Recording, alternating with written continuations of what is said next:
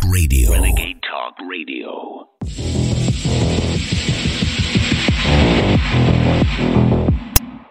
We Americans are under attack by our own government. We, the people, have no choice but to once again defend our freedom. This has all happened before, and we can learn much from the American Revolution, starting in seventeen sixty-three to pay for debts incurred from a war with France. The British began enforcing new taxes on the American colonies. In response to this, the colonies set up their own parallel government based on a simple structure of three committees delegated to voice the will of the people, a committee of correspondence to disseminate information, a committee of inspection to enforce Continental Congress decisions, and the most important of the three, a committee of safety to act as general executive in the absence of legal authority.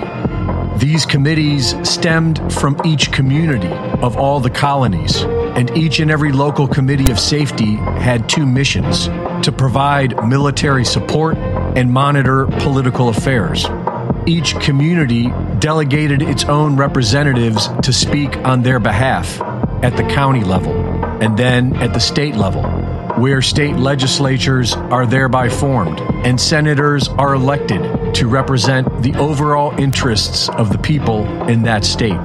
With these committees, the thirteen colonies honorably created a parallel government that lawfully nullified British rule. This compelled the Crown to take it back by force, which was met by an honorable and lawful defense of the colonies, known as the American Revolution. The three-committee structure that made up this parallel government inspired our U S Constitution, a concept of government based upon delegation. Individuals were not elected to rule. Their only purpose was to facilitate and implement the will of the people. It was a government of the people, by the people, and for the people. Each state was considered to be its own country, which was freely subordinating aspects of its own authority to a federal government. Lawfully speaking, this has never changed, but the federal government of the United States has become bloated with loyalists to the City of London and enemies of we the people.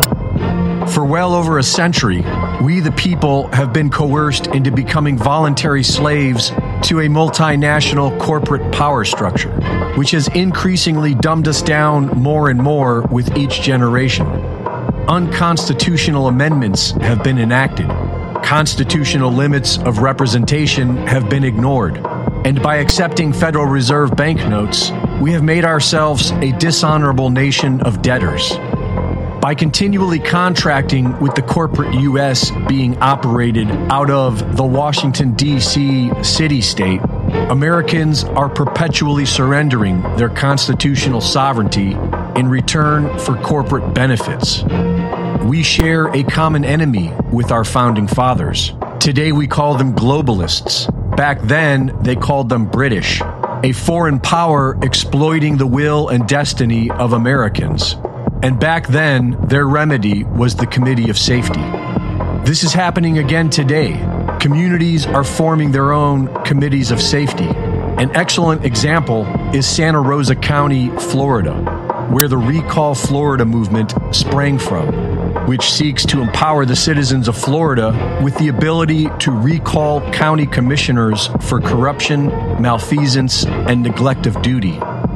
The county sheriff is charged with upholding the supreme law of the Constitution, and with your county government in line with your county sheriff, citizens of that county will have the lawful parallel government they need to liberate themselves from contracts made with the corporate U S, because the powers held by the sheriff supersede those of any government official when in the jurisdiction of that county.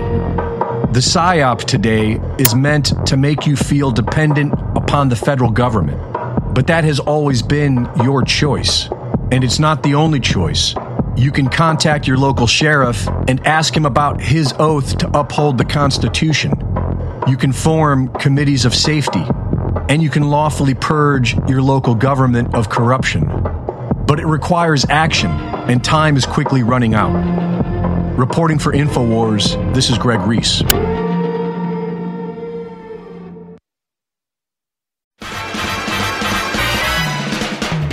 It's Thursday, March second, year of our Lord, twenty twenty-three. And you're listening to The American Journal with your host, Harrison Smith. Watch it live right now at band dot video. I think it's time. All right, good morning, ladies and gentlemen. Welcome to The American Journal. We are coming to you live from the InfoWars headquarters here in Austin, Texas. I almost, uh, I almost totally forgot today with all of the news that we have to cover. I almost forgot. It's Texas Independence Day, March second. Very important day. We have a lot to talk about today, although we will be welcoming two guests to the show today. We'll be uh, joined by Andrew McCarthy at nine o'clock and Dale Comstock at ten o'clock. So probably not going to have time for calls because we have a lot to cover still. Not a lot of videos to show today. I downloaded a lot of videos, but maybe other people are experiencing this. I don't I don't want to watch any of the videos. I don't want to show you any of the videos that were on my Twitter feed for the last two days. It's just, it's nothing but horror. It's like literally all of the videos that I saw today were either like black guys beating up white women or like naked men dancing for babies. It's just like, okay. All right. That's that's what's happening around the country today, I guess. But we do have some other videos that we'll show you. No, no nudity or violence in these, just an overbearing uh, tyranny targeting Christians for their beliefs. Yeah, we'll get into all of it and more uh, on today's program. So let's just get into it, shall we? Here it is, your Daily Dispatch.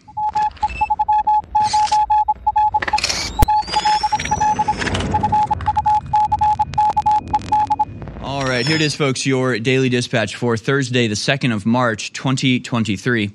Texas Republican wants tax breaks for having more kids, but only if you're in an opposite-sex marriage. The bigot. If you've got lots of kids or want them, Representative Brian Slayton wants to give you a break. The Royce City Republican is pitching a measure that would slash property taxes for families with four or more children. Families with a quartet of kids would get a forty percent cut. You got ten kids, no property taxes at all. Married people would catch a deal, too, with a ten percent tax trim, even if they don't have kids. But there are caveats. The married couple must be a man and a woman. There's no requirement on how long they have to have been married. They cannot have been divorced. Quote, with this bill, Texas will start saying to couples, get married, stay married, and be fruitful and multiply, uh, Slayton of Royce City said in a statement. The text would reimburse the local taxing agencies. Strong families are a backbone and building block of society, and families need financial support to make that happen, he said. The bill has no co-authors or companion bills backed by their legislators, which signals the chances of passage are slim this year. Uh, the question is, why not, though? But why wouldn't you want this? Why wouldn't you want to support families with kids? Why would you not want to make it easier for families with kids to survive and thrive, especially in this economic uh, landscape? Why would you oppose this? What is what is your problem? I guess my question is sort of that'll be the question of the day. What, what's what's going on with these people? What is their problem? What is their problem? I, I really don't understand uh, how we've gone so far. I mean, you think about the left just in a whole host of issues.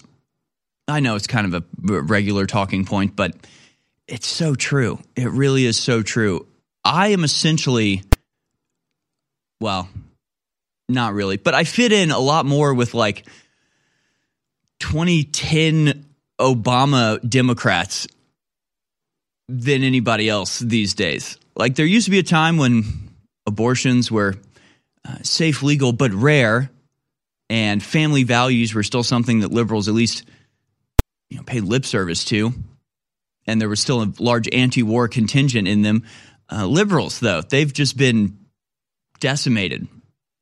They're anti-family openly at this point. They're pro-war. They're pro-racism. It's just like, what is what have they done to you people? It's very sad.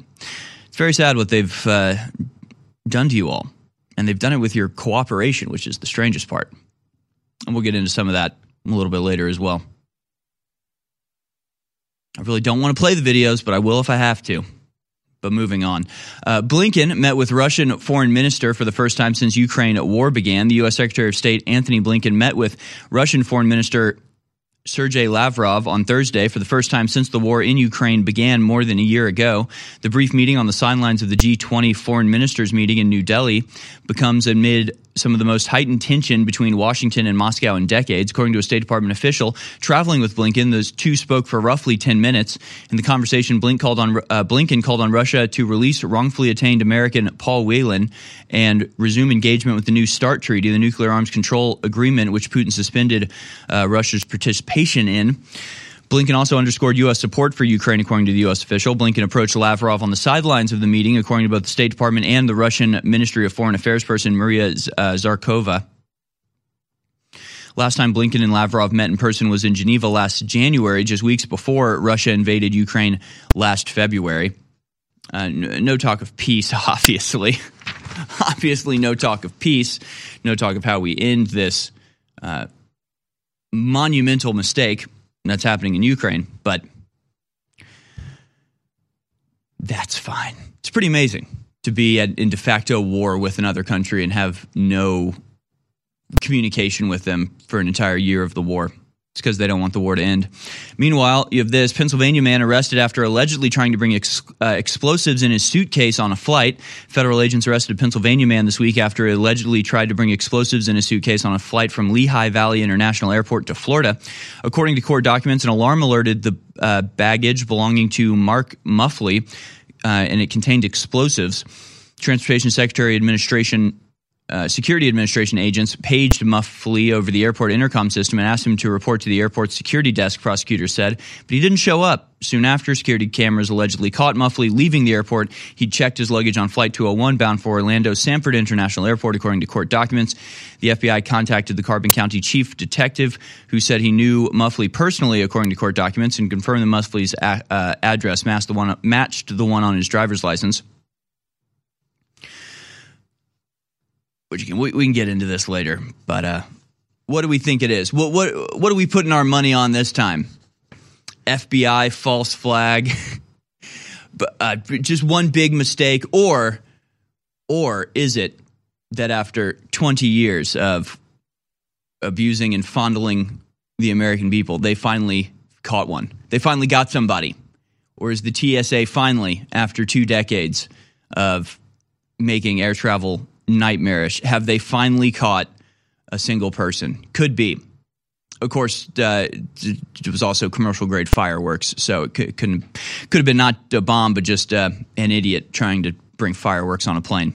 We don't know, but we'll figure it out. Uh, meanwhile, rewarding raucous N Y C provocateurs with six million dollars in taxpayer money is insanity. That's the headline from New York Post. They advertised the protest with F T P, F the police, and put it out on social media with a statement, "We're talking about a revolution, gosh darn it." It was scheduled for June fourth, twenty twenty at six thirty p.m. in Mott Haven, the Bronx. That itself was a provocation, close to the eight p.m. curfew the city had instituted for a week after, or after a week of protest for looting following the killing of George Floyd in Minneapolis. Now you, the taxpayers, will be giving these radicals six million dollars. This is the madness of our lawsuit-obsessed narcissistic society, that a group of people who took to the streets to provoke the police are being paid because they broke, they provoked the police. Media coverage of the Mott Haven arrest show officers swinging batons and binding protesters with zip ties. The lawyers are happy for the propaganda, but the pictures miss the context of the evening. It had been a week of protests and marches, which tied up the city and allowed cover for criminals intent on vandalizing and looting. Even progressive then-Mayor Bill de Blasio had enough and introduced a curfew. For the first two nights, the rule was widely ignored, especially by left-wing politicians who, rather than called for calm, riled up the crowd. Police vehicles were burned. A couple of lawyers were caught with Molotov cocktails. Cops were spat on and slurred as pigs. The Mott Haven protest overtly called for violence with its flaming van, but the N Y P D heard other quiet rumblings of anarchy as well. Uh, so they're arrested. Now they're being paid uh, six million dollars in uh, tax money. Again, we'll, we'll get into that a little bit later as well. Uh, finally, we have this. Swiss families facing eviction from private residence as state governments struggle to fill refugee distribution quotas. You love to be one of these people that's like, the Great Replacement is a conspiracy theory. It's a lie, but uh, actually you are being evicted for a migrant to come in. Uh, good luck finding a home elsewhere. There is a war for the future happening right now. There is a war that will control my destiny, your destiny, our children's destinies. And that war is something that we can win, but it takes dedication, it takes commitment. That's why I ask listeners respectfully to go to info war store dot com and buy great products that will enrich and empower your life while keeping us on air at the very same time. info war store dot com to get a signed or unsigned copy of my book, The Great Reset and the War for the World, Ultimate Bone Broth, back in stock, Nitric Boost, uh, the amazing C B D oil we have that's the highest quality you're going to find anywhere at more than half off. It's all available at info war store dot com, some of the very best products. And a lot of you have never shopped at InfoWars Store. You've been watching for years, you've been listening for years, but you've never taken the step to go to InfoWars Store. These are great products that really work and are amazing. Plus, they keep us on air.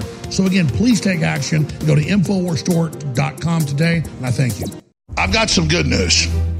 Our high-quality supplements really work, and we have about an eighty percent reorder rate with customers. That's the good news. They're amazing. The bad news is around one percent or a little less of our actual viewers and listeners ever go to info war store dot com and ever actually buy the products. So you're missing out on these products, plus it funds the InfoWar. Think of what we've done with just one percent of our massive audience actually buying products. Think what would happen if those of you on the fence actually went to info war store dot com and got some of these amazing products. I would recommend turmeric ninety-five for your joints, your bones, inflammation, to get one of the biggest effects, so you reorder it and see how great it is. Also, we've got the super high quality full spectrum C B D oil that's so good for your neurological systems, your brain, your joints, your bones as well, or Real Red Pill Plus. Just go try the product, fund the InfoWar, and help us defeat the New World Order together. info war store dot com. You're listening to The American Journal. Watch it live right now at band dot video.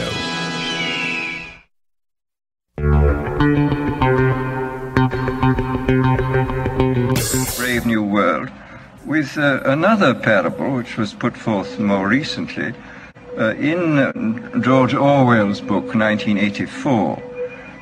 I'm inclined to think that Uh, The scientific dictatorships of the future, and I think there are going to be scientific dictatorships in many parts of the world, will be probably a good deal nearer to the Brave New World pattern uh, than to the uh, nineteen eighty-four pattern. They will be a good deal nearer, not because of any humanitarian qualms in the scientific dictators, but simply because the Brave New World pattern is probably a good deal more efficient than the other.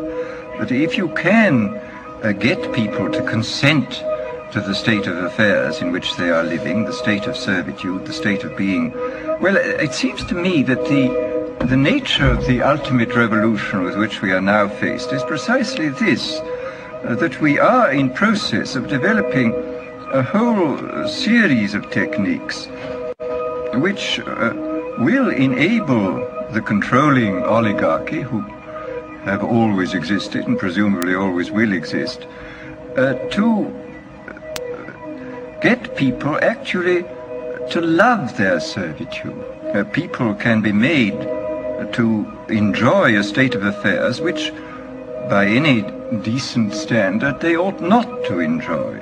And uh, these uh, methods, I, I think, are a real refinement on the older methods of terror, because they combine methods of terror with methods of, of uh, acceptance. But then uh, there are various other methods which one can think of. Uh, there is, for example, the uh, pharmacological method. This this was one of the things I, I talked about in, in Brave New World. Uh, and uh, the result would be that, uh, uh, I mean, you can imagine a, a euphoric which would make people thoroughly happy even in the most abominable circumstances. I mean, they, these things are possible. Yeah, not just possible, but imminent. It has arrived. It is here. The scientific dictatorship of the future. Welcome back, folks. This is The American Journal, info wars dot com. You know, I was reading a book to my son yesterday, uh, Richard Scarry. I don't know if uh, people are familiar with him. Uh, he's been popular for a long time. the book I was reading was uh, the best little word book ever. If, if anybody's not familiar with Richard Scarry, it's just it's like this most simple and beautiful books ever. They're just like little cartoon books that just help kids understand the world around them, identify, you know, what's going on. I don't know. We can go to my uh, consp- computer screen here and just see sort of w- what these look like. And I got this like horrible sinking feeling when I was uh, reading this book uh, that d- this isn't the world anymore. Like, it's very weird uh, because the th- things that you see in the book are not particular necessarily to one time or place. It's just uh, it's just that the world's not the same anymore, and it's it's quickly becoming something entirely different, right? So in this book in particular, the one I was reading was the the best best little word book ever. You know, showing, just teaching kids about like, you know, what they see when they go down the street. Here's a post office. Here's what happens there. Here's a supermarket. Here's what happens there. And it's just like these these these things don't exist anymore, right? It would just be like butcher, and it just shows like, here are his knives, and here are the different types of meat that he sells, and here's the fruit salesman with all the various types of fruits. Each one's nicely labeled to teach little kids about it. And it's just like, it's just imagining Richard Scarry books in the future, right? It's not, here's the corner store. Here's the, the nice, lovely little corner store where you can buy everything. It'll just be like, here's the supercenter warehouse where the drone-like automatons wander in and out collecting packages. You can't see what's in them to deliver them and being yelled at by a computer while they do it. Here's the police department. It's not a nice guy in a in a blue uniform looking after one another. It's a it's a militarized fort with soldiers there to, you know, kill you if you get out of line. And again, you know, I was I was reading this thing, and it's it's so simple, and there's there's just this beauty in it, in the simplicity of all of it. And even though they, it is sort of distinctly American, you could have probably taken a book like that back to, I don't know, England, France in the sixteen hundreds. It would still look roughly the same. Right, you still had the butchers and the bakers and the candlestick makers. You still had the the town guard that you'd want to identify. So it's not just that like things are changing. It's like you're just scared of change. It's just that humanity is moving away from humanity. Humanity is moving away from what is natural and has been our lives forever into something that is unrecognizable, dystopian, unhuman, bizarre, horrifying. In a lot of ways. Yeah, yeah, it's pretty, yeah, just any any picture from the last couple of years would be fine, right? And you could see the you could see the little the, the cartoonish interpretation of it. It's just, you know, you, you never see a drag queen story hour in a Richard Scarry book. This is the transgender clinic where young boys go in to get castrated and come out a lady. Yeah, these are some of the videos that have come out recently. These are babies. This is a uh, this is a organization that has naked men dance for babies. You know, like, is there anything I need to add to what we're seeing here? That you literally have full-grown men in nothing but a G-string doing the splits in front of literal babies. Do I need to explain this? Like, I think I'm the one that owed an explanation, actually. How would you possibly justify this? Well, actually, Harrison, uh, they are looking at changing the uh, minds of the future mm. uh, by targeting them early, right? If they can expose them to this early, then they'll be desensitized to it, and uh, they won't be hateful towards it. Oh, right. Right, you gotta. It's it's about stopping hate against the uh, the what d- d- male stripper demographic. Actually, Harrison, that's the L G B T Q community at large. Yeah, there's like, how dare you lump us in with pedophiles. But anyway, I am attending a strip show for children later today. And, you know, I'm, I'm sort of torn in other ways too, because I'll say this. You look at things like Jeffrey Epstein or, you know, like pedophile rings, and a lot of, you know, a lot of people were like, well, we would know about it. We would know about it because you can't have like a satanic pedophile ring operating. People would people would know, right? Not if the parents of the children are the ones supplying the kids, right? So here you have kids being brought by their parents to watch a strip show. It's just like, what is there to even say that I'm allowed to say on, on air? Like, what is there to say about this that, you know, wouldn't get me arrested? I've got some good news. Our high quality supplements really work, and we have about an eighty percent reorder rate with customers. That's the good news. They're amazing. The bad news is around one percent or a little less of our actual viewers and listeners ever go to infowars store dot com and ever actually buy the products. So you're missing out on these products, plus it funds the InfoWar. Think of what we've done with just one percent of our massive audience actually buying products. Think what would happen if those of you on the fence actually went to infowars store dot com and got some of these amazing products. I would recommend turmeric ninety-five for your joints, your bones, inflammation, to get one of the biggest effects. So you reorder it and see how great it is. Also, we've got the super high quality full spectrum C B D oil that's so good for your neurological systems, your brain, your joints, your bones as well. Or Real Red Pill Plus. Just go try the product, fund the InfoWar, and help us defeat the New World Order together. infowars store dot com. infowars dot com is tomorrow's news today.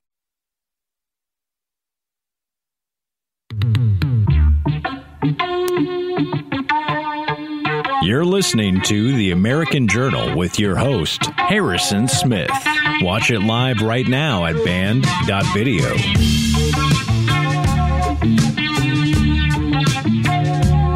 All right, welcome back, folks. Just... Today was kind of a slow news day, which is saying something because I still have like a hundred stories. Still, kind of, kind of, a, kind of a slow news day today. Just a, just a lot of moderately insane things rather than one big one. I guess that's the uh, the issue today. Although it was revealed yesterday that the U K government considered whether it might have to ask people to exterminate all pet cats during the early days of the COVID pandemic, a former health minister said. It was unclear whether domestic cats could transmit coronavirus, James Bethel said. He told Channel four News, "What we shouldn't forget is how we little uh, how little we understood about this disease. There was a moment we were very unclear about whether domestic pets could transmit the disease. In fact, there was an idea at one moment that we might have to ask the public to exterminate all the cats in Britain. Can you imagine what would have happened if we had wanted to do that?" It's like such a weird thing to say. Can you imagine what would have happened if we had wanted to do that? I, it's like, but you did want to do that? But you're saying you did want to do that. Just what? In July twenty twenty, at the height of COVID crisis, cat owners were warned not to kiss their pets after a female Siamese became the first known animal in the U K to catch the disease. Margaret Hosey, a professor of comparative virology at Glasgow University who led the screening program, advised cat owners at the time to observe very careful hygiene. It becomes as Lord Bethel's boss at the time, Matt Hancock, the former health secretary, is facing serious claim in a leaked cache of more than one hundred thousand WhatsApp messages. The messages provide an insight into the way the U K government operated at the start of the pandemic. They include suggestions that Hancock rejected the advice of England's chief medical officer, Professor Sir Chris Whitty, to test everyone going into care homes in England for COVID. Hancock vehemently denies overruling clinical advice. The spokesperson called the claim categorically untrue. Of course, it was true. And of, and of course, the same thing happened um, here in America. Not only did people not be screened for the disease before going into care homes, nursing homes, old folks' homes, uh, but actually infected people were sent specifically to nursing homes, and it resulted in tens of thousands of people dying. Um, this, of course, was not the reason that the governor of New York was ousted from office. No, that was because he he flirted with an underling. So you see where the priorities lie for our media and uh, the powers that be. Kill ten thousand grandmothers and grandfathers? No problem. No problem here. Uh, get, get a little too Italian with your intern? You're out, mister. Pretty amazing. But of course, this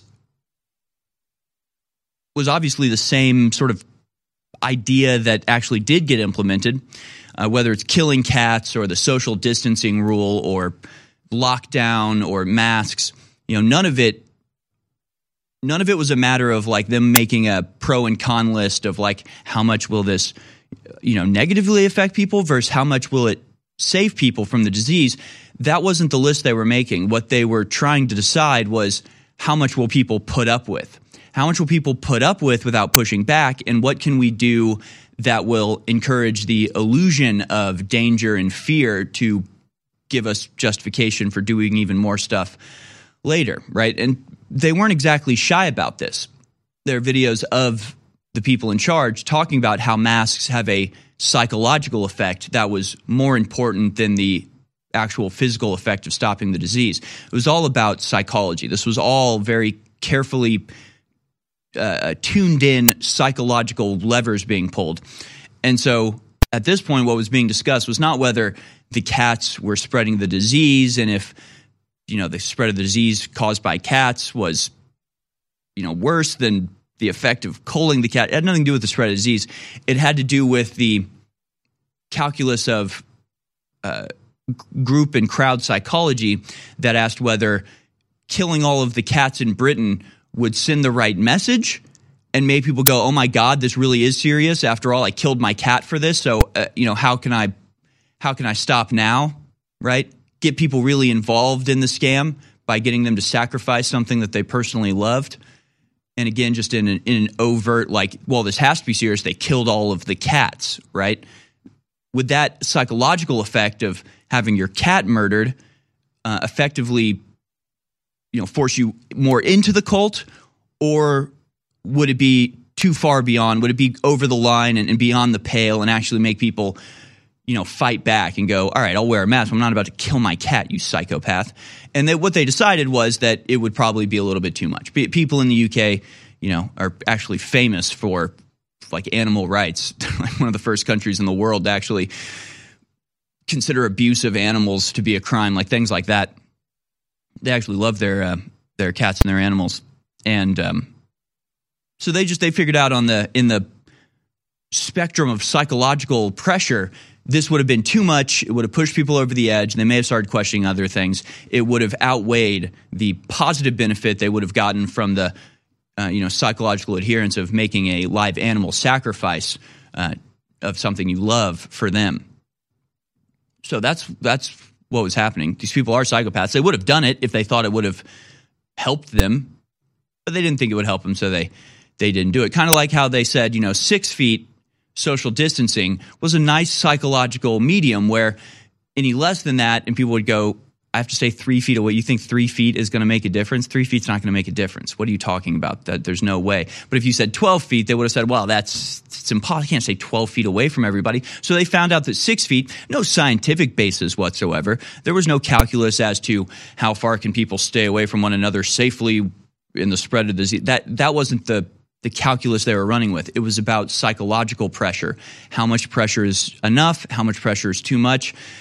Everything in COVID was about this. So again, this this revelation that they actually considered forcing everybody in the U K to kill their own cats, this was just one of those psychological operations that they came out at the end of it going, yeah, it would have been too much. It, it would have had more negative effects than positive, so we're not going to do it. But you know, if again, if they thought it would have helped, if they thought that forcing you to murder your own cat would have made you more of an adherent to the COVID cult, they would have done it. They would have done it. These people are psychopaths. They're they're heartless. I mean, they they made uh, you know, husbands stand on the other side of a wall while their wife of fifty years, you know, died in a hotel room or in a hospital room um, off this basis. So you know, th- there's no length to which they will not go. There's no mercy they're willing to offer to uh, anybody. There's no humanity in these decisions. There's just a, a cold scientific calculation of how to best move the, the public in the direction that you want through abuse and manipulation and lies and deceit, and uh, it goes on and on. You have to wonder if they're pushing too far with this Swiss thing. Again, I, I just touched on this article, but it's it is pretty wild. Swiss families facing eviction from private residence as state governments struggle to fill refugee distribution quotas. Governments struggle to meet refugee distribution quotas. What type of sentence is that? There's quotas for refugee distribution. So there's actually quotas in Switzerland, of all places, which is one of the few places that has not gone all in on the migrant crisis. Unlike the U K and France and Germany, the Swiss actually have a modicum of restraint when it comes to totally open borders. But even in Switzerland, you have residents who have lived at their houses for fifteen years being given an eviction notice so some Afghan family can move in. This is suicidal. I mean, it's it's national suicide. The state governments are like, we don't even have room for these people, so we're having to kick out our own citizens out of their homes to make room for them to meet some totally arbitrary quota figure imposed on the country by foreign powers. Like, so you're just participating in your own invasion. It's literally what's happening. They're participating in active participants in the invasion of their own country to the absolute detriment of every one of their citizens. And it's just happening. They're just doing it. It's going to end badly. Ladies and gentlemen, InfoWars has proven itself the last twenty-eight years to be over the globalist target and having the biggest effect out there against those tyrants. And we fund our operation with viewers and listeners' support while selling you great products at the same time. So I want to thank all the viewers and listeners who have supported us over the years by spreading the word, praying for the broadcast, and buying product. But I really want to encourage those of you that have been on the fence, have never actually gone to InfoWars Store dot com, to go there and get the great books and films and supplements and survival gear that's there that won't just empower you and enrich your life, but again, will keep this broadcast transmitting. So whether it's Real Red Pill Plus or our super high-quality C B D oil or the fifty percent off or our great Fizzy Magnesium product, or whether it's Down and Out, our great sleep aid that's back in stock, it's all there. Our turmeric, ninety-five percent humanoid, strongest out there, turmeric ninety-five. It's all available at InfoWars Store dot com, and it keeps us on the air. So make the decision to enrich your life and keep us on air, InfoWars Store dot com. I have been in a twenty-eight-year marathon battle with the globalist.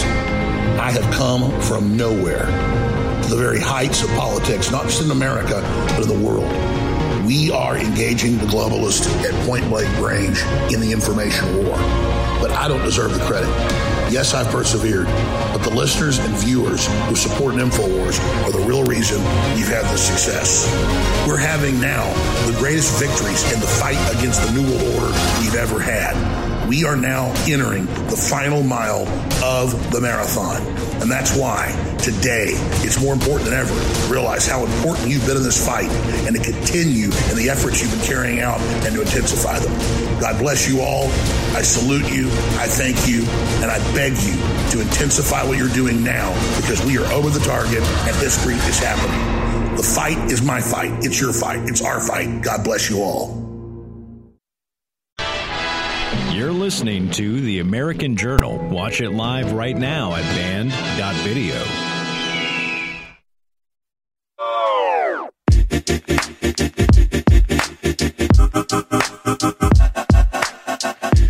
All right, welcome back, folks. This is The American Journal. InfoWars dot com, InfoWars Store dot com is how you support us. We're going to talk about something that... Um, is increasing across the, the Western world. Again, the, the globalists kind of have a, a sweet little setup where they they operate in the shadows. What we need is a, a term for it. it. It'd have to be something like um, shadowocracy or something, right? Rule by the shadows, rules, rule by deceit, rule by unseen forces. It's really the worst of all possibilities, right? In the realm of human existence, you have various forms of governmental organization. And what we're moving towards is one that's similar to feudalism, sort of a neo-feudalism, where the people at the top are – they appoint themselves, they appoint each other. They're totally outside of their the own law, their own laws that they pass and impose on the people underneath them. They're not subject to those laws. They're also not subject to approval by the people over whom they are uh, ruling. But see, that feudalism originally was sort of tempered by the fact that the nobles themselves had this noblesse oblige, right? The, the obligation of the nobles. They were out front. They were figureheads. They had to stand there and go, I am the king. I am the one who decided this. It is me. So now we have all of the tyranny and the imposition of rules and, and regulations from an unaccountable class of nobles, but we don't know who they are, and they don't have the need to justify anything they say, and there's no fear of like a peasant uprising because peasants wouldn't even know who to uprise against. Like there's nobody taking credit for anything that's happening, so it's all done in the shadows. It's all done in secrecy. So it's sort of the worst of both worlds in a lot of ways. And we'll show you a video now that shows how this is happening. And it's also a decentralization of the control system to where you don't have just a government doing things. The corporations are foot soldiers of the New World Order. They're coerced into doing this by the investment companies having things like E S G that force companies to do this. And again, none of it makes any logical sense. Like, you know, there's a there's a law, and I don't even necessarily agree, agree with it. But, you know, there are laws that say that a company has to try – like it has to make decisions that will give their investors the best return on investment.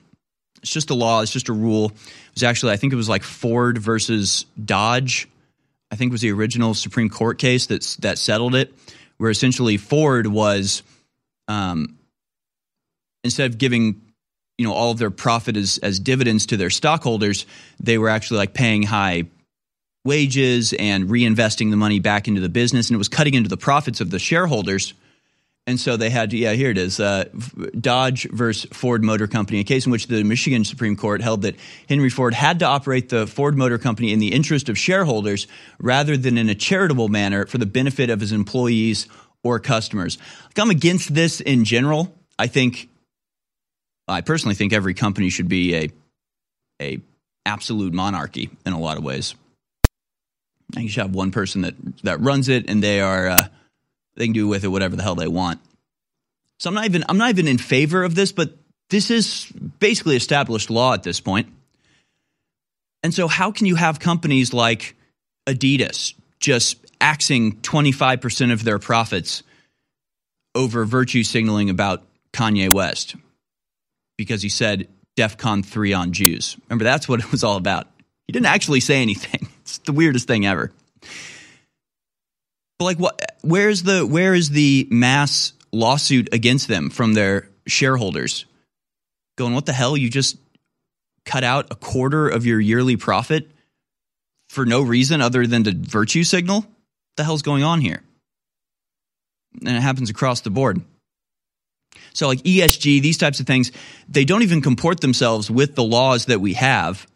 They should be illegal unless you want to change the rule where, you know, profit is no longer the motivating factor, in which case, you know, it's, that's one hundred years of capitalism out the window.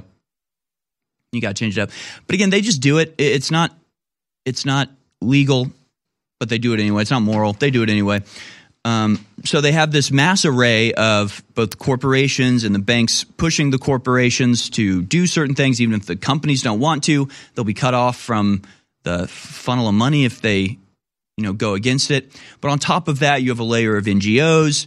You've got a layer of non-governmental organizations where you know, these same people are funneling billions of dollars towards people who just spend all day, every day working to progress a leftist agenda and integrate themselves into our existing institutions like education, uh, like, you know, law enforcement, D As, prosecutors. Like we're just we're confronted by a massive conglomeration of these activists, and they're all working hand in hand together.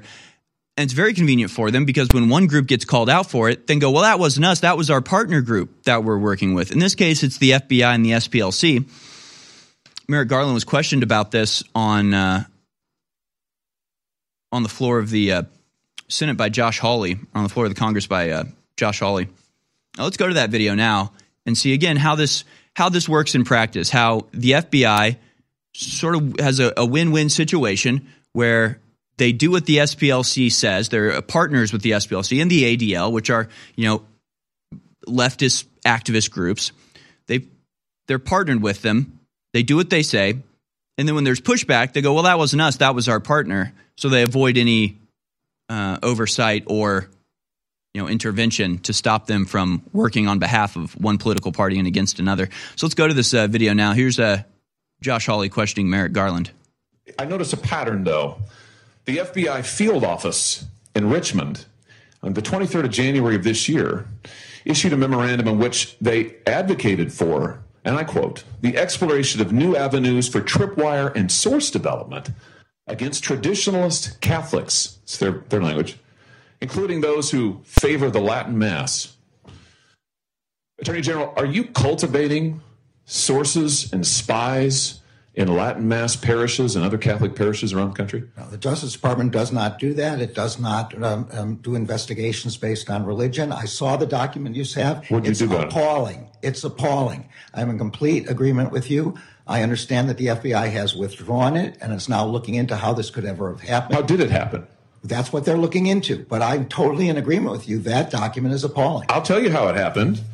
The This memorandum, which is supposed to be intelligent, cites extensively the Southern Poverty Law Center, which goes on to identify all of these different Catholics as being part of hate groups. Is is this how the F B I, under your direction and leadership, is, is this how they do their intelligence work? They look they look at left-wing advocacy groups to target Catholics? Is this what's going on? I mean, clearly it is. How is this happening? The F B I is not targeting Catholics, and, and as I've said, this is an Uh, an inappropriate memorandum, and it doesn't reflect the methods that the F B I is supposed to be using. It should not be relying on any single organization without doing its own work. Let me just ask you, as my time expires here, a very direct question. How, how many informants do you have in Catholic churches across America? I don't know, and I don't believe we have any informants aimed at Catholic churches. We have a rule against uh, investigations based on First Amendment Um, activity, and uh, uh, Catholic churches are obviously uh, First Amendment activity. Well, but I don't know a specific answer to you, you don't know the specifics of anything, it seems, but apparently on your watch, this Justice Department is targeting Catholics, targeting people of faith, specifically for their faith views. And again, the other, you know, aspect of this that is so beneficial to the tyrants is that they do it in every country all at once, and then the citizens of that country can only work through the national, uh, you know, process of trying to stop this from happening. But we have videos today of uh, cops arresting a pastor, banging on his door in the morning, and and, arrest, and um, arresting him for having protested a drag queen story time. You've got the woman who was arrested in the U K for praying in her head quietly, silently, outside of a abortion clinic, and of course, everything Merrick Garland said. Uh, it's just a ridiculous lie. There's headlines from all the way back in twenty eighteen. F B I Southern Poverty Law Center partnership alarms conservatives. As of Monday, they say uh, the S P L C was still listed as a partner on the F B I's hate crimes webpage, along with organizations such as the Anti-Defamation League, Human Rights Campaign, N double A C P, National Center for Transgender Equity, National Gay and Lesbian Task Force, and National Organization for Women. So you've got all these far-left uh, activist groups partnering with the F B I, instructing them on who to target. The A D L even brags back in twenty fourteen, quote, did you know A D L trains every new F B I agent on their role as protectors of the American people and their Constitution? So they're training the F B I. I've got some good news. Our high-quality supplements really work, and we have about an eighty percent reorder rate with customers. That's the good news. They're amazing. The bad news is around one percent or a little less of our actual viewers and listeners ever go to infowars store dot com and ever actually buy the products. So you're missing out on these products, plus it funds the InfoWar. Think of what we've done with just one percent of our massive audience actually buying products. Think what would happen if those of you on the fence actually went to infowars store dot com and got some of these amazing products. I would recommend turmeric ninety-five for your joints, your bones, inflammation, to get one of the biggest effects, so you reorder it and see how great it is. Also, we've got the super high quality full spectrum C B D oil that's so good for your neurological systems, your brain, your joints, your bones as well. Or Real Red Pill Plus. Just go try the product, fund the InfoWar, and help us defeat the New World Order together. infowars store dot com.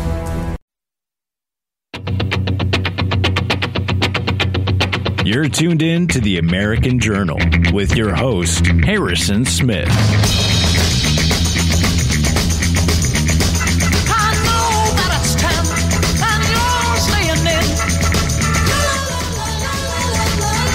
All right, welcome back, ladies and gentlemen. This is the second hour of American Journal. I'm your host, Harrison Smith. Very glad to be with you here today, and very glad to welcome my guest, Andrew McCarthy. He's an Air Force veteran and an active member of the intelligence community. Andrew believes in America First policies and is speaking up for Americans against corrupt politics in D C. He can be found on Twitter at A McCarthy N Y. That's A McCarthy N Y. And you gotta you gotta remember that handle, because uh, Google does not point you towards Andrew McCarthy's Twitter, probably for obvious reasons. It might have to do with that America First in his bio. Thanks, thanks so much for uh, coming on, Andrew. Yeah, it's, thanks for having me, Harrison. It's not an extensive bio, but it sort of tells the whole story. It's uh, it's everything I need to know. So you have a lot of experience, obviously, in politics and just about the corruption in D C. There's there's so many places we could go here, but I want to talk to you especially about twenty twenty-four and what candidates can do coming up, what you think the the best play is for getting the best America First Uh, politicians into office uh, these days. Well, what's, what's your general outlook on the political landscape these days? Well, you know, I try to punch towards the left generally, but uh, I don't always make it that far, because there's a lot of garbage, a lot of trash we need to take out within the Republican Party. Uh, sort of notorious for that, whether it's rhinos uh, that I've primaried or, um, you know, going after Kevin McCarthy very publicly. So uh, I think it starts there. Uh, we could talk policy solutions and we could talk sort of personnel, but I, I think it start, sort of starts with the cult of Kevin McCarthy and, you know, why exactly uh, we stopped rallying necessarily. I don't, I'm not saying rally against him, but why we all got behind him. Uh, it's, it's hard to put a finger on Kevin McCarthy's ideology. I think you just got to kind of ask yourself, how does Kevin McCarthy make you feel? And to me, it's sort of cringy and awkward. I, it's a very effeminate person to have as a leader. And, um, you know, when when someone has a good reaction to Kevin McCarthy, I think that's a red flag. So it all starts with leadership. Um, I look around leadership in the Republican Party, people like Elise Stefanik. I, again, the, the same kind of vibe here. It's It's that, uh, like I got called into the vice principal's office for misbehaving in seventh period. Uh, so so I'm getting a lot of weak vibes from the leadership. Uh, I think that needs to change. And really, like, when we start to feel about, you know, what what is a good leader? What what do I want in, in exchange of that? I look for someone that sacrificed something, someone that, you know, like a Matt Gaetz uh, would be great in leadership. He really put his ass on the line, and I think it paid off for America First as a whole. Um, so it it's, it really starts at the top, and, you know, when, when it bleeds into policy, I think they hit us with a lot of shiny objects instead of actual policy solutions. Uh, for one, like the, the Hunter Biden laptop. It, is that we're, we're creating subcommittees over this stuff. Is the Hunter Biden laptop going to solve the southern border or the China issue or so many questions that we have here? And obviously the answer is no. Uh, do rich family show? Of course they do. Uh, but, you know, I, I just don't know if that's the focus that the Republicans should have right now. So to answer your initial question, after sort of summarizing the party as a whole, I would say if you're in Uh, twenty twenty-four, if you're in the mood to run, keep leadership at arm's length, focus on local issues. I'm a big proponent of localism. And then, um, you know, let's talk about things that matter. The southern border is the biggest issue in the country right now. the crime if you're in a suburban area or a city. I mean, cities, I'm sorry, it's over for cities. Uh, and then, you know, the, China is sort of a catch-all. I like I like reverting to that on the campaign trail or where I'm helping other people run or craft policy. China affects every facet of our life, and it, it might sound like I'm beating like the drum that everyone else is left, right, and center, but it really is uh, everything it's cracked up to be. So that's sort of my synopsis up front and uh, what I would offer, you know, someone hopping into the twenty twenty-four uh, race. Well, it was a great overview. So we'll dig down into, you know, s- some of that answer on the other side, how we break ourselves out of uh, business as usual, which seems like what Kevin McCarthy is uh, suggesting, which we know business as usual means our total collapse, corruption, and decline. So let's not have business as usual anymore. We'll be right back with Andrew McCarthy. Don't go anywhere. Putting the power of conversation into the caller's hands. You're tuned in to The American Journal with your host, Harrison Smith. All right, welcome back, folks. The second hour of American Journal has begun. I'm your host, Harrison Smith. With me is Andrew McCarthy. He's a political pundit. He can be found on Twitter at A McCarthy N Y. A McCarthy N Y is his account on Twitter. Posts a ton of great stuff. Very active on there. We're just talking about sort of uh, politics in general.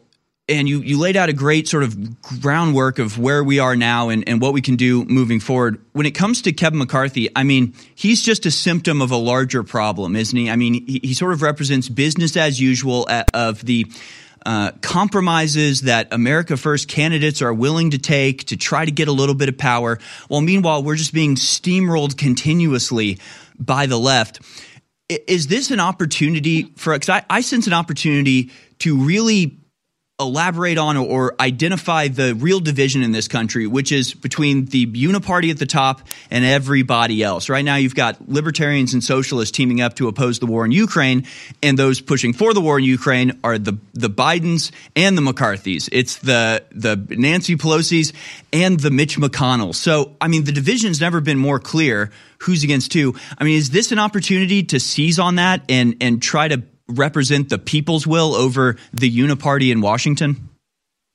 Well, that's exactly right. Kevin McCarthy, let's let's just cut to the chase, as a globalist. So his um, priorities are for big business, big pharma, corporate interests. It's the same old, same old that came up under Paul Ryan. You know, Kevin McCarthy is one of the reasons that when when people look to the Trump administration, one of the big takeaways that they can kind of Uh, that comes to mind is tax cuts rather than like really controlling the border or right. uh, taking a hard line with some of our adversaries or doling out this money internationally and bailing out countries that don't want our best interests uh, in mind. So, yeah, I think I think um, if you, if I were a candidate, and you used to see this on the left before they sort of galvanized. I thought they had a great showing, uh, the Democrats. Uh, when they were the, the during the speaker's vote, they, they were really unified and they said, hey, we are we are entirely the, the party of globalism. We are. And, you know, it's all the things that we hate, but at least they're they're strongly unified. I think an opportunity in that figure that you were describing does exist for someone to call out from the right or the left to call it the uniparty and say, uh, yeah, I'm running as more of a populist nationalist, not really so much uh you know, um, you know, standing up for the Constitution and all this stuff. No, we need we need a change in times need, need, means we need a strong person in there, uh, some law and order, a candidate that's actually going to say, you know what, uh, this scenario hasn't really benefited us. The NAFTA of the last forty years, the uh, the globalism, the uh, the woke stuff that's that's coming down the pike. It's all bundled up in the same basket. So uh, for someone to walk in and say enough is enough. And I want, you know, what, you know, a normal pe- person that you'd run into on the street, the bar, the church, what they want, not what corporate interest is requesting, not what big pharma is shoving down our throat, and certainly not what um, the, the multinationals have in mind for uh, really reshaping our tradition, reshaping our value structure. So how did we get stuck with Kevin McCarthy? Again, it's not all about him, but it is it is a symptom, and everybody's aware of this, you know. I, I rarely go to like sort of more Con Incorporated events, conservative incorporated events, but I, I was sort of blown away. I went to a T P U S A event uh, earlier this year, at the end of last year. And I didn't hear a lot of talk about tax cuts. I didn't hear a lot of talk about typical what you would consider Republican talking points from ten years ago. I heard a lot of, we have to defeat Klaus Schwab and the New World Order. We have to stand up against the World Economic Forum. I mean, the people seem to understand this. How do we extricate ourselves from the control of people like Mitch McConnell and Lindsey Graham and Kevin McCarthy, who are just the worst? I mean, how do we do it other than, because we got some great people elected, a lot of them folded and went over to Kevin McCarthy, and it's like, how do you do this? You know, what is the process of of getting there? Because right now we're so far from the goal. It's almost like, how do we even how do we even identify the goal in the first place and then pursue it, you know, after? What would be step one in your opinion? Well, like you said, personnel is policy, and a lot of people did let us down. I'm not going to go out there and name names. I think I've hit a, a couple of them very hard, but um, there are some great candidates that plan on running uh, in twenty twenty-four. Joe Kent's going to run again. I think he has a great shot. We'd love to see Anthony Sabatini throw his hat in there. I think there's some redistricting that provides an opening in the great state of Florida for him. Um, And it's all, unfortunately, what, you know, what you were describing is self-preservation. So there might be a conversation from a groundswell, a grassroots perspective of what their what's in their basket of policies. But as soon as you take that to Washington, you know, Kevin McCarthy uh, is beholden to his donors. So they like to, like I said, show you a shiny object like the Hunter Biden laptop, which, again, doesn't really affect Main Street. It's not going to close the southern border. It's not going to take care of any of the challenges in our communities, um, but it makes them look like, it makes them appear like they're doing something. So those two years go by really quickly. It's really only one year of policy and a next year of campaigning. Uh, if you can bring home a couple wins and some pork to the district, you know, then you're not really on the line. And and this isn't an off year. This is a, a uh, this isn't a year that's going to be full of primaries. That'd be looking more towards twenty twenty-six. But I think it really is personnel. I know Gates is asking for reinforcements in D C.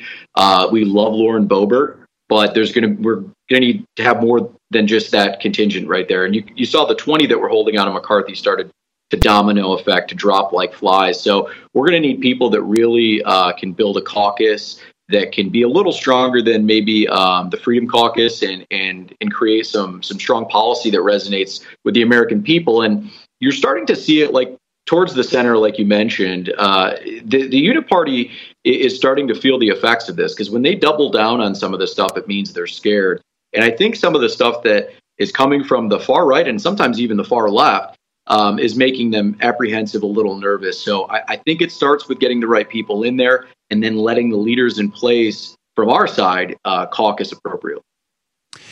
I think you're right. And I think it also has to do with uh, we need to stop playing defense. We need to stop reacting to what the left is doing. And I think that's the I think a lot of us have that idea in mind, like we're sick of, of always reacting. We're sick of always, you know, being on the back foot. We want somebody to aggressively take on the left and you know, make them respond to our proposals rather than the other way around.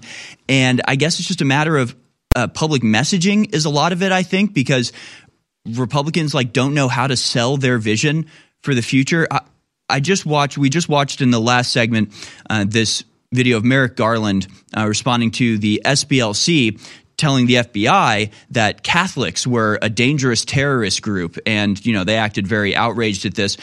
But then we read – an article from two thousand eighteen. So five years ago, you've got people like Matt Gaetz complaining about the S P L C working with the F B I. That was five years ago. Nothing's happened about it. It's still going on. So like we can't get anything done because, you know, we go, hey, the F B I is working with the S P L C. That's not right. And suddenly they're like, you know, putting your son in a dress and you're like, well, I have to deal with this now. Right. So it's like we how do we get on the attack, Andrew, is what I'm asking. Yeah. Yeah. You're talking about whack-a-mole right there. And the perf, the person that actually perfectly bundled all this stuff up when he came down the escalator in two thousand fifteen was Donald Trump. Right. He was saying things that um, sort of in a complex system perspective, all connected, but he he was able to um, categorize them individually that made it easy enough for the voter to say, that's my guy. Uh, that's exactly what my problems are. Uh, globalism's my problem. I don't know how to explain globalism if, if you're the average voter, but I know that the jobs are gone. I know that inflation's up. I know that um, I know that we're that that things don't seem to be uh, you know even we, things don't seem to be even with China. It seems like they're they're eating our lunch. So uh, people understood that. And, you know, like I said, you got guys that rally day in and day out like uh, like Gates does. And if I had a dollar for every issue that he brought to the floor that wasn't covered, uh, then I'd be a rich guy. But it, it's going to take um, appropriate delegation for the, the right Uh, committees to to hit all these issues. I think it was also Gates that said every single committee should have uh, oversight, investigative uh, capabilities. So if that was the, the case, we'd have a different country. But, you know, syncing up whoever the next president is, hopefully it's Donald Trump, we need to be in lockstep uh, in terms of these issues so that we aren't uh, playing whack-a-mole. Yeah, and so we aren't having to battle our own side in addition to the radical left. We'll be back on the other side. Andrew McCarthy at A McCarthy N Y on Twitter. We'll be right back to talk more about what we can do to take over once again, actually set this country on the right course. Humanity is in a fight for its very life. And InfoWars, for decades, has been at the very forefront of the fight for a pro-human future. We can't stay on air without your help, and I want to thank you all for your past support. And I want to encourage those of you that have never bought products at InfoWars Store dot com to go there and experience how amazing these products really are. Ultimate Bone Broth, finally, sold out for over two years, back in stock. Real Red Pill Plus, simply amazing. Nitric Boost, what it does for your heart, your cardiovascular, critical. All these products like Ultimate Krill Oil, Ultimate Fish Oil, Supermel Vitality, they're all available and in stock, ready to ship to you right now at InfoWars Store dot com. And the final twelve hundred signed copies of my book, The Great Reset and the War for the World, and I'm not going to sign any more after that, are exclusively available at InfoWars Store dot com as well. In the last month, I got a little busy, so I didn't sign the books. We didn't have them for sale. But now I signed the last books. You can get them right now. Our world is so full of hype. We are force-fed dehumanizing propaganda by the corporate media, by the controlled churches and the universities. And why is this the case? Because we innately, by God, have been given the keys to our own minds, our own psyches, our own souls. And by connecting to God, we can empower ourselves and transcend the, quote, fallen or sinful state. So the chemicals that we ingest and, and all the things that we try to bring into our bodies to, to, to change who we are are only lowering us. They're only making us more depressed. In the end, they're only making us less fulfilled. It is only by going within and really making that connection to God that we can truly empower ourselves. That's why the globalists bombard us with toxins and chemicals to block us getting the normal vitamins and minerals and trace elements our bodies need to be healthy and to be able to basically reach out beyond the third dimension. And that's where the incredible products come in at InfoWars Store dot com. You're listening to The American Journal. Watch it live right now at band dot video. All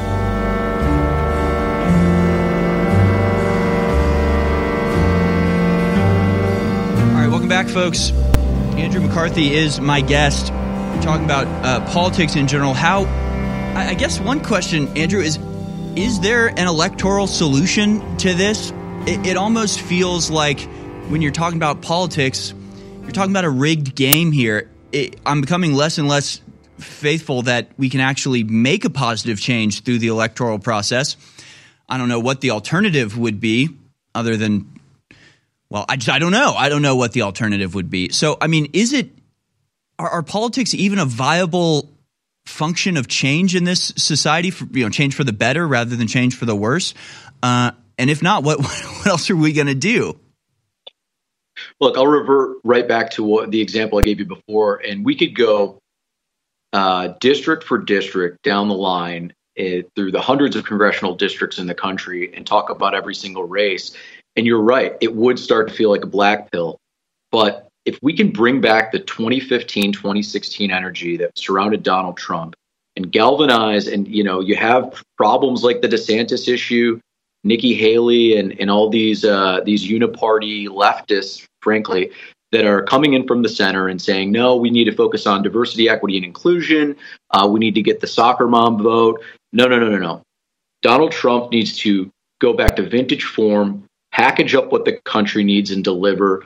I think this is, remember, we're talking about a Republican Party. He needs to go further right than all of these people and let people know that, you know, I'm not going to change. I'm still Donald Trump. Uh, times were better under the first era of Donald Trump. The economy skyrocketed.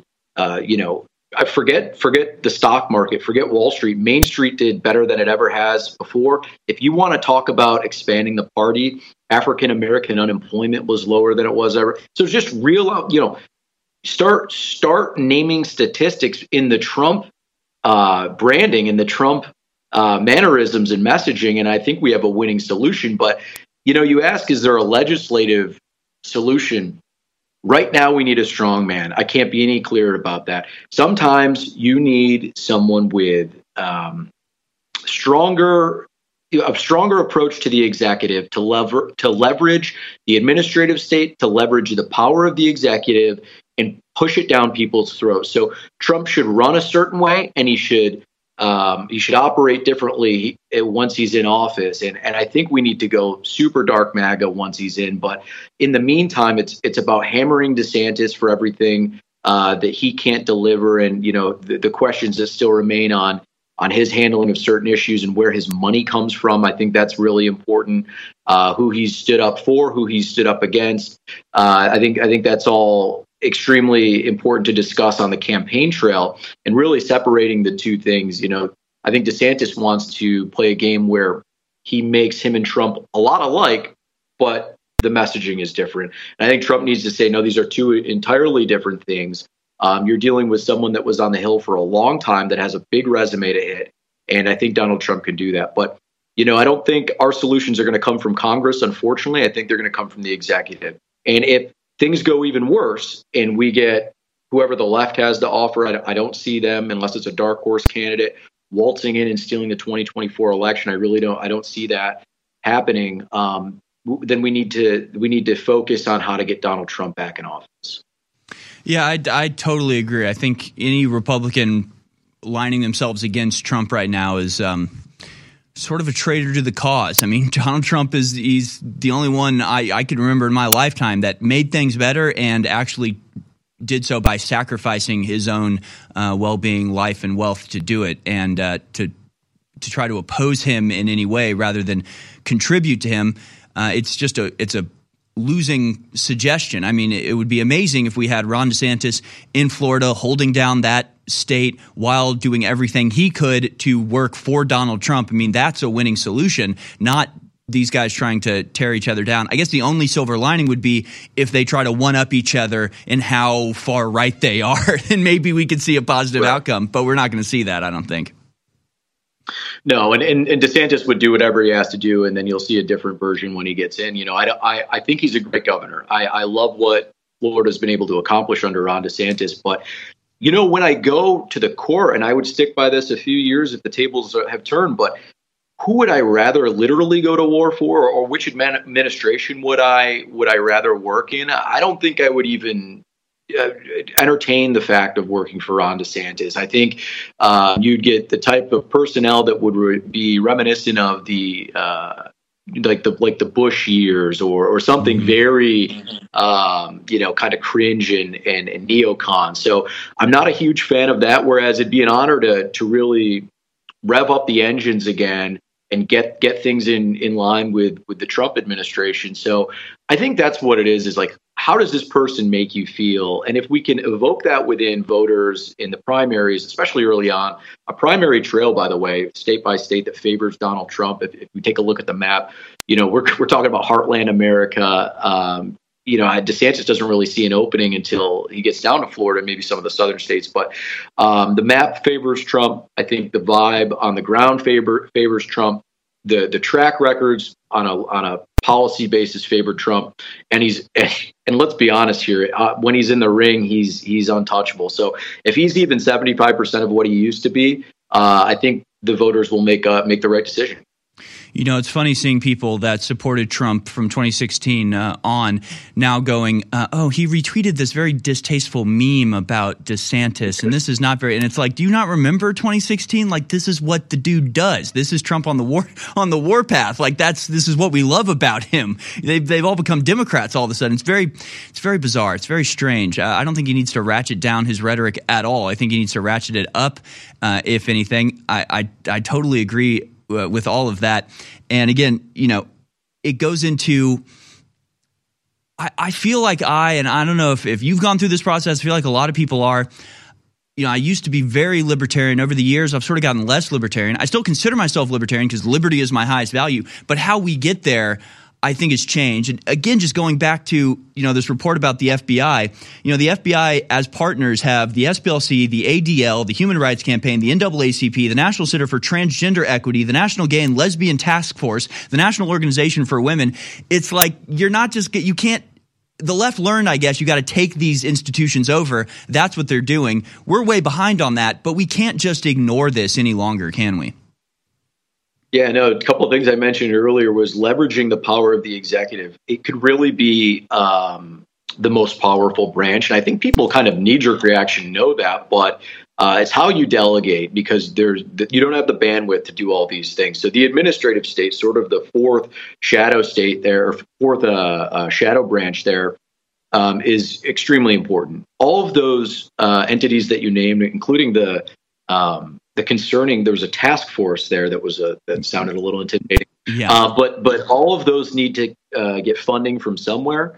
So, you know, you can work with Congress to to nip that, but but people can still move money around. So you need you need put, to put people in power within all of these three-letter agencies, any of the executive branch agencies that have uh, a really good understanding of the legal process, uh, the budgetary process, and how all of these agencies work together. And and um, that's easier said than done. I think I think Trump learned that a little late in the game in the first administration. I remember the Uh, the transition was full of people that were concerning. So we'll yeah. see how that goes, but it's got to be a full-blown war on the administrative state. But I think I think you're right. I think uh, Trump is the is the best hope we have. We'll, we'll pick it up on the other side with Andrew McCarthy and uh, really dig into some of the policies that could be pursued and effective here. Ladies and gentlemen, InfoWars has proven itself the last twenty-eight years to be over the globalist target and having the biggest effect out there against those tyrants. And we fund our operation with viewers and listeners' support while selling you great products at the same time. So I want to thank all the viewers and listeners who have supported us over the years by spreading the word, praying for the broadcast, and buying product. But I really want to encourage those of you that have been on the fence, have never actually gone to InfoWars Store dot com, to go there and get the great books and films and supplements and survival gear that's there that won't just empower you and enrich your life, but again, will keep this broadcast transmitting. So whether it's Real Red Pill Plus or our super high-quality C B D oil or the fifty percent off or our great Fizzy Magnesium product, or whether it's Down and Out, our great Sleep Aid that's back in stock, it's all there. Our turmeric, ninety-five percent humanoid, strongest out there, turmeric ninety-five. It's all available at InfoWars Store dot com, and it keeps us on the air. So make the decision to enrich your life and keep us on air, InfoWars Store dot com. InfoWars dot com is tomorrow's news today.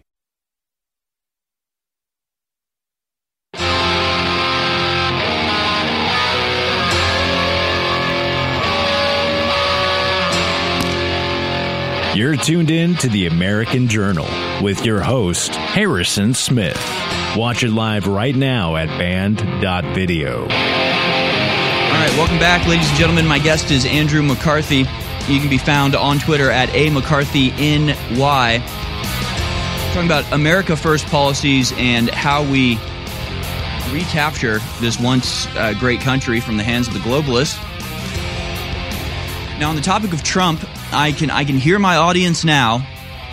The vaccine, he but he but he loves the vaccine though, Andrew. And so, you know, we've covered all of his policy proposals. He comes out with he's come out with a bunch recently. Whether it's opposing globalism, going to war with the cartels, uh, wanting to sue progressive D As if you're a victim of a crime by some committed by somebody that they let out early. I mean, all of these things are amazing. Every policy he comes out with is completely it's what the doctor orders. I mean, it's what we need to cure ourselves. But the vaccine, people are so hung up on the vaccine and have abandoned Trump because of the vaccine. What's your take on his vaccine stance? Look, Trump's a boomer, uh, first and foremost. It was an interesting time uh, during his presidency. It was the tail end. We were in the middle of a campaign. You need to make you need to make a hard decision in a very complex environment. And I'm going to say this, Donald Trump, since he was he made his billions by by running these businesses, uh, not because he has the bandwidth to do make all the small decisions, but because he's the delegator. He, when, when, and when he was the president, he was the delegator in chief. You need to put people around you that make wise decisions. And Trump's decision makers, probably more so than him, because Trump has a great gut. His instinct is is as good as anyone that I'd, like I said, would would go to war with or go to battle with. It, you know, he he just reminds me of someone that sort of understands the zeitgeist. But he missed on this one. He knows that it, it was more than likely. You know, you have the you had the the, the Kushners around him. I think the Steve Mnuchins, the Kushners, the Reince Priebus's of the world won't be in Trump two point oh. I don't think we need to worry about that at all. Uh, so this this was a gut decision that I think, you know, uh, he went he they, they, he wanted to make uh, and unfortunately was advised against. And look, you have the entire international community that was rallying around um, the opposite of where he wanted to go with this. And he and, and not to mention that, you know, decisions leading up to that point were really good. Uh, during that climate, when I when we talk about the China ban, when we talk about uh, ban on anyone coming into the country, and and and you know, doling out money immediately, maybe not long term, but making sure that the economy stays on track. So he was he was setting the table for this to work in more of a free market, uh, libertarian, you know, individually, you know, based way. And I think globalism got the best of his administration.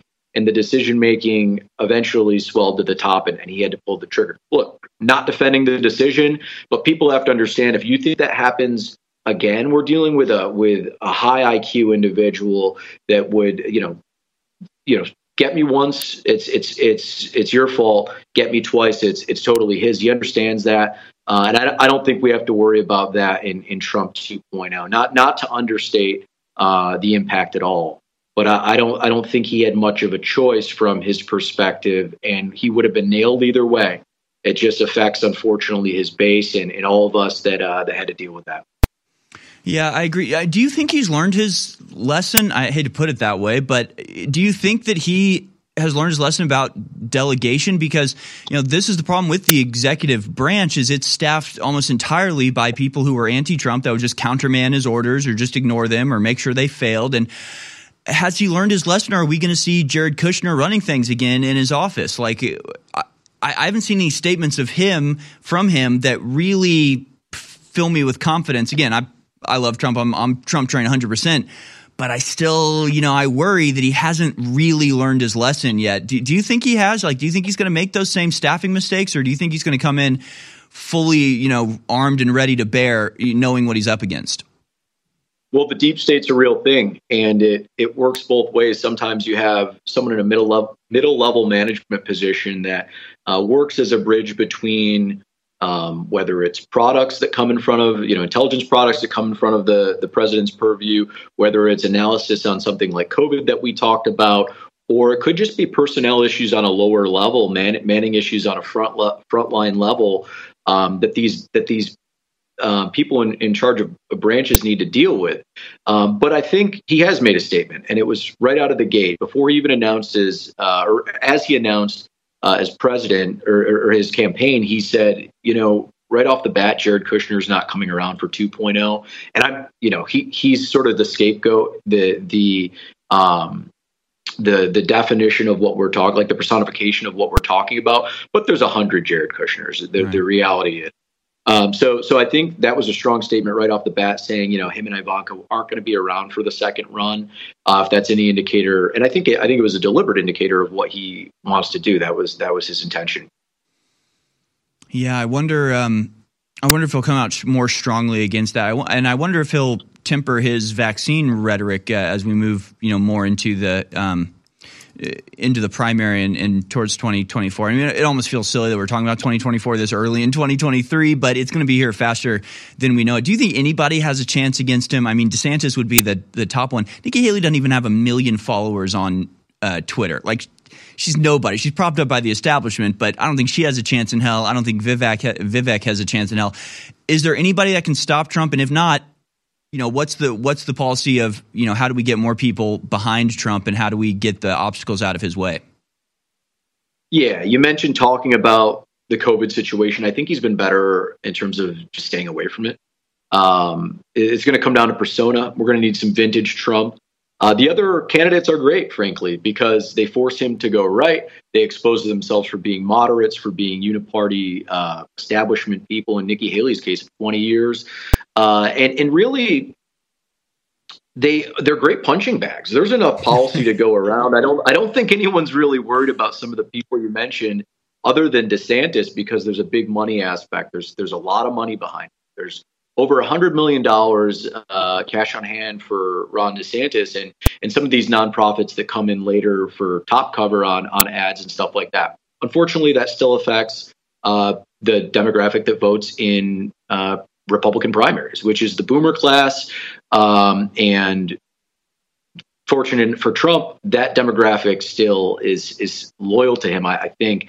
You hear a lot of these Cope things, and they're always like, there's never data behind these. These are always anecdotal. When someone says, well, I, I, I love Trump, my, but my wife doesn't really approve of his rhetoric, like these Yellowstone sort of memed mm-hmm. uh, versions of what, what people suppose the grassroots would be, or, or, or you know, you'll run into uh, someone that doesn't know that they're a neocon will tell you that. Uh, so they were never really on board with Trump to begin with. But look, we're talking about how to win a Republican primary. We're not talking about um, the, I don't need to be concerned with these people after that, frankly. And, and Donald Trump shouldn't govern accordingly. You know, these are the people that got him in, in trouble. So he needs to go far right during the primary, just package it up in a way that that always is reminiscent of, this is what I did for you before. We're going to do it again. We're going to make America great again, again. So uh, I think he just needs to bring back some of that nostalgia in the same messaging platform that he did in, in twenty sixteen, and some of the same issues. Look, we need to we need to finish off the border. Go after the Uniparty and the DeSantises of the world for not allowing him to do that. Hit some of these governors that that are too big for their britches, that are that think they're going to do something. Well, they, they're you know they're not hard on immigration. They're not hard on China. Uh, these are platitudes when you go when you when you have a soft Disney bill, when when Glenn Youngkin um, you know sort of changes up the you know throws a bone here and there to being to being hard on China. The only person that's done that is Donald Trump. He introduced the conversation that hasn't really been talked about during all of NAFTA, that shelled out uh, our entire country, and he said, well, look, tariffs right off the bat, but we're gonna we're gonna go hard on I P. We're gonna go hard on uh, military, on on space, on cyber, on any dimension and any domain that you could think of. Donald Trump could could talk about, and and these people simply don't have that to their resume. Yeah, I, I couldn't agree more, and we'll, we'll get into on the other side sort of some of the cultural aspects of what's going on, as well as um, the Ukraine war, which I think is a major one that should be a massive selling point for Donald Trump. The war would have never started under him, he and he could probably stop it tomorrow, and uh, so could Biden, actually, for the for that matter. But they don't want to. So to get somebody in office actually wants to stop the war, how can you not vote for that guy? I think that's a great case. We'll we'll try to make it on the other side. I'm a humble person, and I want to say that I'm just a man, but I'm not just a man. Just like you, no matter what color you are, whether you're a man or a woman, you were made by the creator of the universe, who had a plan for you, who has a destiny for you. And that's why the system hates you and fears you. And that's why they hate me. It's because the spirit I carry is one of justice and truth and courage and honor and will and love. My friends, the enemy's coming after me, not because I'm a loser, but because I'm a winner. They're coming after you, not because you're a bad person, because you're a good person, because you love God and God loves you. And so I signed up for this. I signed up for this fight. And I'm not a victim. I'm an overcomer. But I can't fight this fight without you. That's why I want you to always remember that I appreciate you and I thank you, because InfoWars is your fight. InfoWars is your baby. It's the thing you built. We did this together. So God bless you all.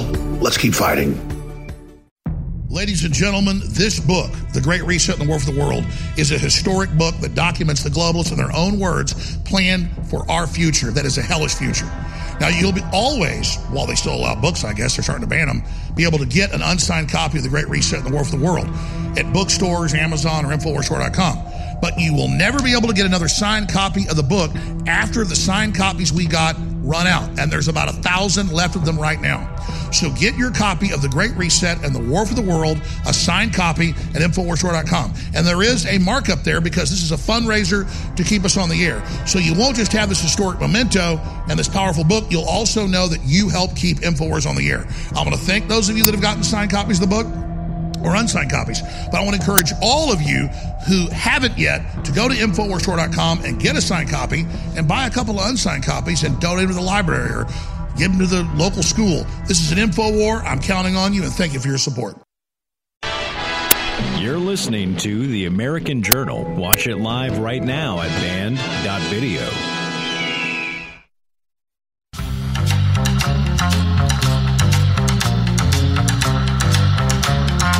All right, welcome back, folks. I'm Harrison Smith, your host. My guest is Andrew McCarthy. You can follow him on Twitter at A McCarthy N Y. That's A McCarthy N Y on Twitter.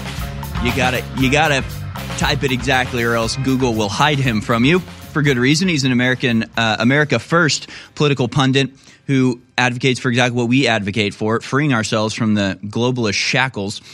Uh, we're talking about sort of what needs needs to happen for twenty twenty-four to ensure uh, not just a Republican victory, but a Republican victory that matters and that can actually have effect. Uh, we, we, we mentioned it in the last segment. We'll get into it in this one. But here's the headline from New York Times today. Biden challenged by softening public support for arming Ukraine. The war in Ukraine, major issue these days. Trump, you know, seems to be one of the only prominent uh, politicians actually suggesting that peace might be an option. Uh, how do you think the Ukraine war plays into the current political uh, atmosphere, and how could it be used for the advantage of Americans? Well, that headline was a matter of time, right? Uh, I remember going back one year almost to the day when everything kicked off. Uh, I tweeted out, I said right off the bat, this is not our war. Let's not get caught up in in the smoke and mirrors and the minutiae and all of this. And M S N B C immediately did a hit piece on me, Tucker Carlson, and J D Vance for coming out against it. I think it's great company to be in, but um, that's looking back a year, and so much has transpired then in terms of the funding, in terms of uh, the, the flat out lies, some of the psyops, the ghost of Kyiv, and uh, all the tales that we've been told to get us as far as we are. Uh, it's globalism. Max, it's globalism to the max. So what you have the you have the uh, globalist finance involved in BlackRock now, but the reality is the American people aren't buying it, and now it's uh, inv- you know it's it's intruding into the left. I think the center's done with it. Um, I, I you know popularity for for the war in Ukraine in the United States is at an all-time low, and frankly, it is across the world. Uh, if you look at countries that support quote unquote the the uh, war in Ukraine from the Ukrainian perspective, it's the United States, Canada, Australia, and, and some European, uh, most European countries. Outside of that, I mean, you know, seventy-five percent of the world says we're staying out of this one. It doesn't really make sense for us. We've seen this playbook before, uh, and it's kind of like an Iraq war. Mm-hmm. uh, to Uh, you know, there's it, it's it's all the same indicators uh, are going off, and I think people are starting and, and credit the American people uh, that they're coming around in almost a year right on the dot. It didn't take us, uh, thankfully, any American lives. Uh, it just took us a lot of money that could have been put back into uh, domestic American infrastructure, as we're seeing a, a very a very disillusioned, frankly, sick uh, citizenry that we need to fix in a lot of ways. And we're taking the eye off the ball. But that's the point of globalism, is to take a look at everything but yourself, and, and um, lacking that self-awareness as a nation, as a sovereign, to to be introspective and analyze some of the flaws that we have domestically. Like I said, you have Janet Yellen. You're showing her right now. Our Treasury Secretary has no business in a foreign nation dealing with, with any of this stuff. Uh, if they want to go to BlackRock, that's, again, the American taxpayers through their pensions or whatever else bailing out this country. So they're they're hitting us from every single angle.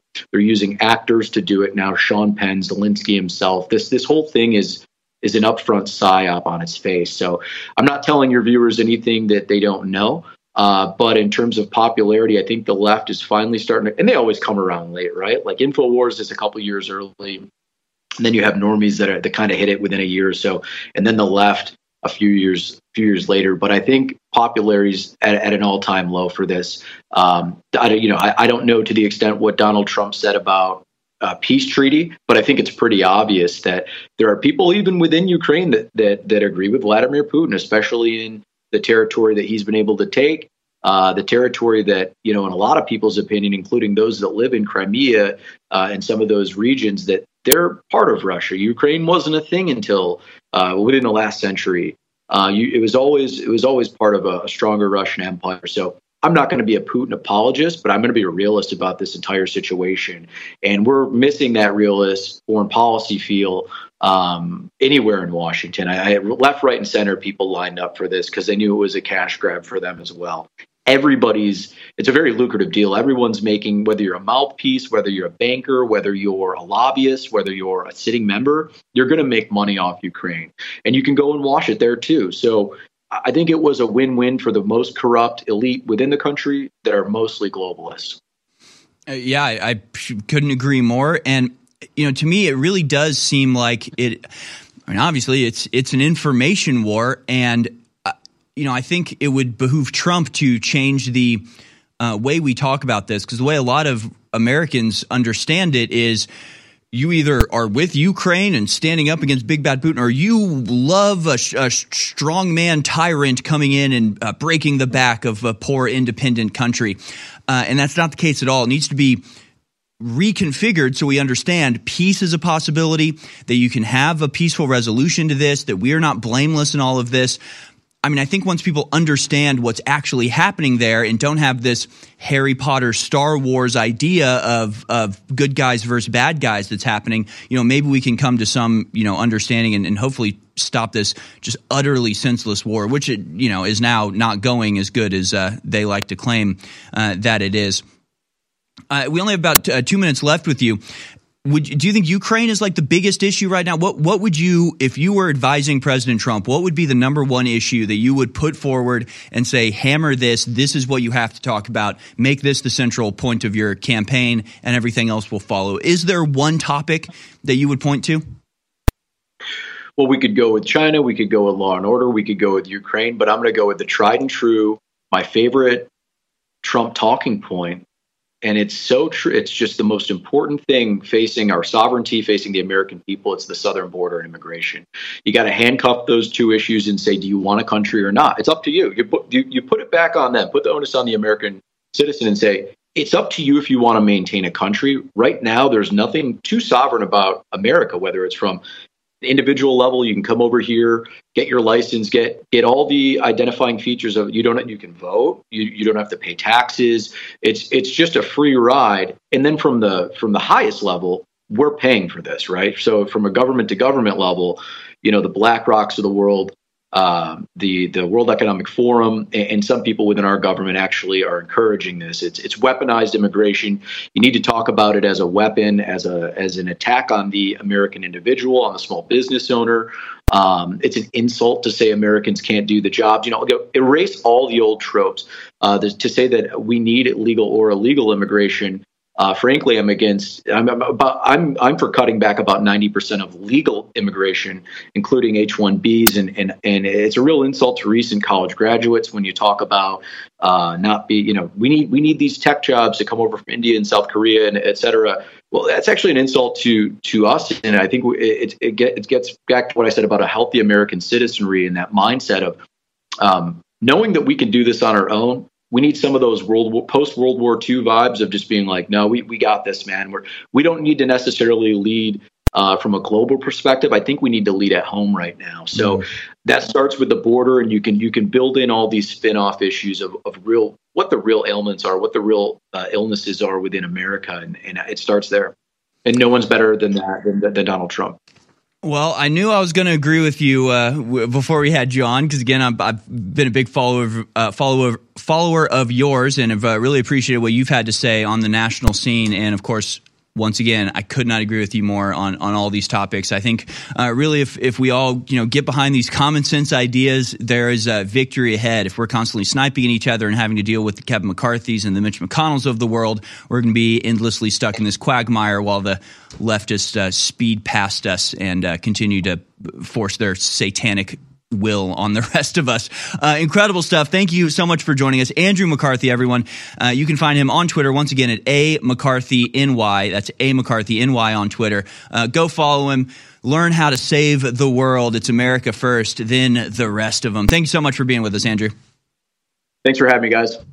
It's absolutely our pleasure, and we'll have to do it again sometime soon. Uh, folks, that's going to uh, end out our second hour. We'll be back in the third hour with Dale Comstock to talk about a lot of these uh, similar topics. But in the meantime, let me ask you, remind you, beg you, beseech you to go to info wars store dot com. It's the only way that we stay on air. It's the only way that we get these great guests and have these wonderful conversations. We are a fully independent organization down to the individual. I am independent of InfoWars in a lot of ways. Nobody tells me what to say. We don't tell you what to say. And of course, today we have a lot of uh, we have multiple guests, so we haven't been able to take calls. But usually, that's the point of this show, is to give you a voice. And you know what? If you disagree with us and, and can prove us wrong, we're going to change our stance, because we want to be right, not consistent. We want to save the world, not our own egos. And if you enjoy that there's an outlet like that that gives us a voice, that gives you a voice, you got, you got to go to info wars store dot com. It's the only way that we'll survive. It's the only way that we get funding. It keeps us free. It keeps us independent. It keeps us focused on the news and the facts, when we know that the American people have our back, by going to info wars store dot com. info wars store dot com. Go there now. Get a fantastic supplement and fight the globalists in the best way possible. It's hard to believe that we're already going into March twenty twenty-three. And the world is an insane place. World War Three has already started. Biden is a puppet and is dissolving our borders. There's mass censorship. James O'Keefe's been removed from Project Veritas. The list goes on and on of the bad things that are happening. But the good things that are happening is humanity is really accelerating its awakening. But those of us on the forefront are under more attack by the establishment than ever. That's why I'm counting on you to spread the word about the broadcast, to pray for the broadcast, and to keep the broadcast on the air by getting great products at info wars store dot com. And whether it's a final signed copy, they're almost all sold out, or The Great Reset and the War for the World, or Ultimate Bone Broth, finally back in stock after over two years, it's all available at info wars store dot com. These are truly amazing products. So get your InfoWars products at info wars store dot com and enrich your life while keeping the broadcast on the air. It is your decision on whether or not we stay on air, so please take action now at InfoWars Store.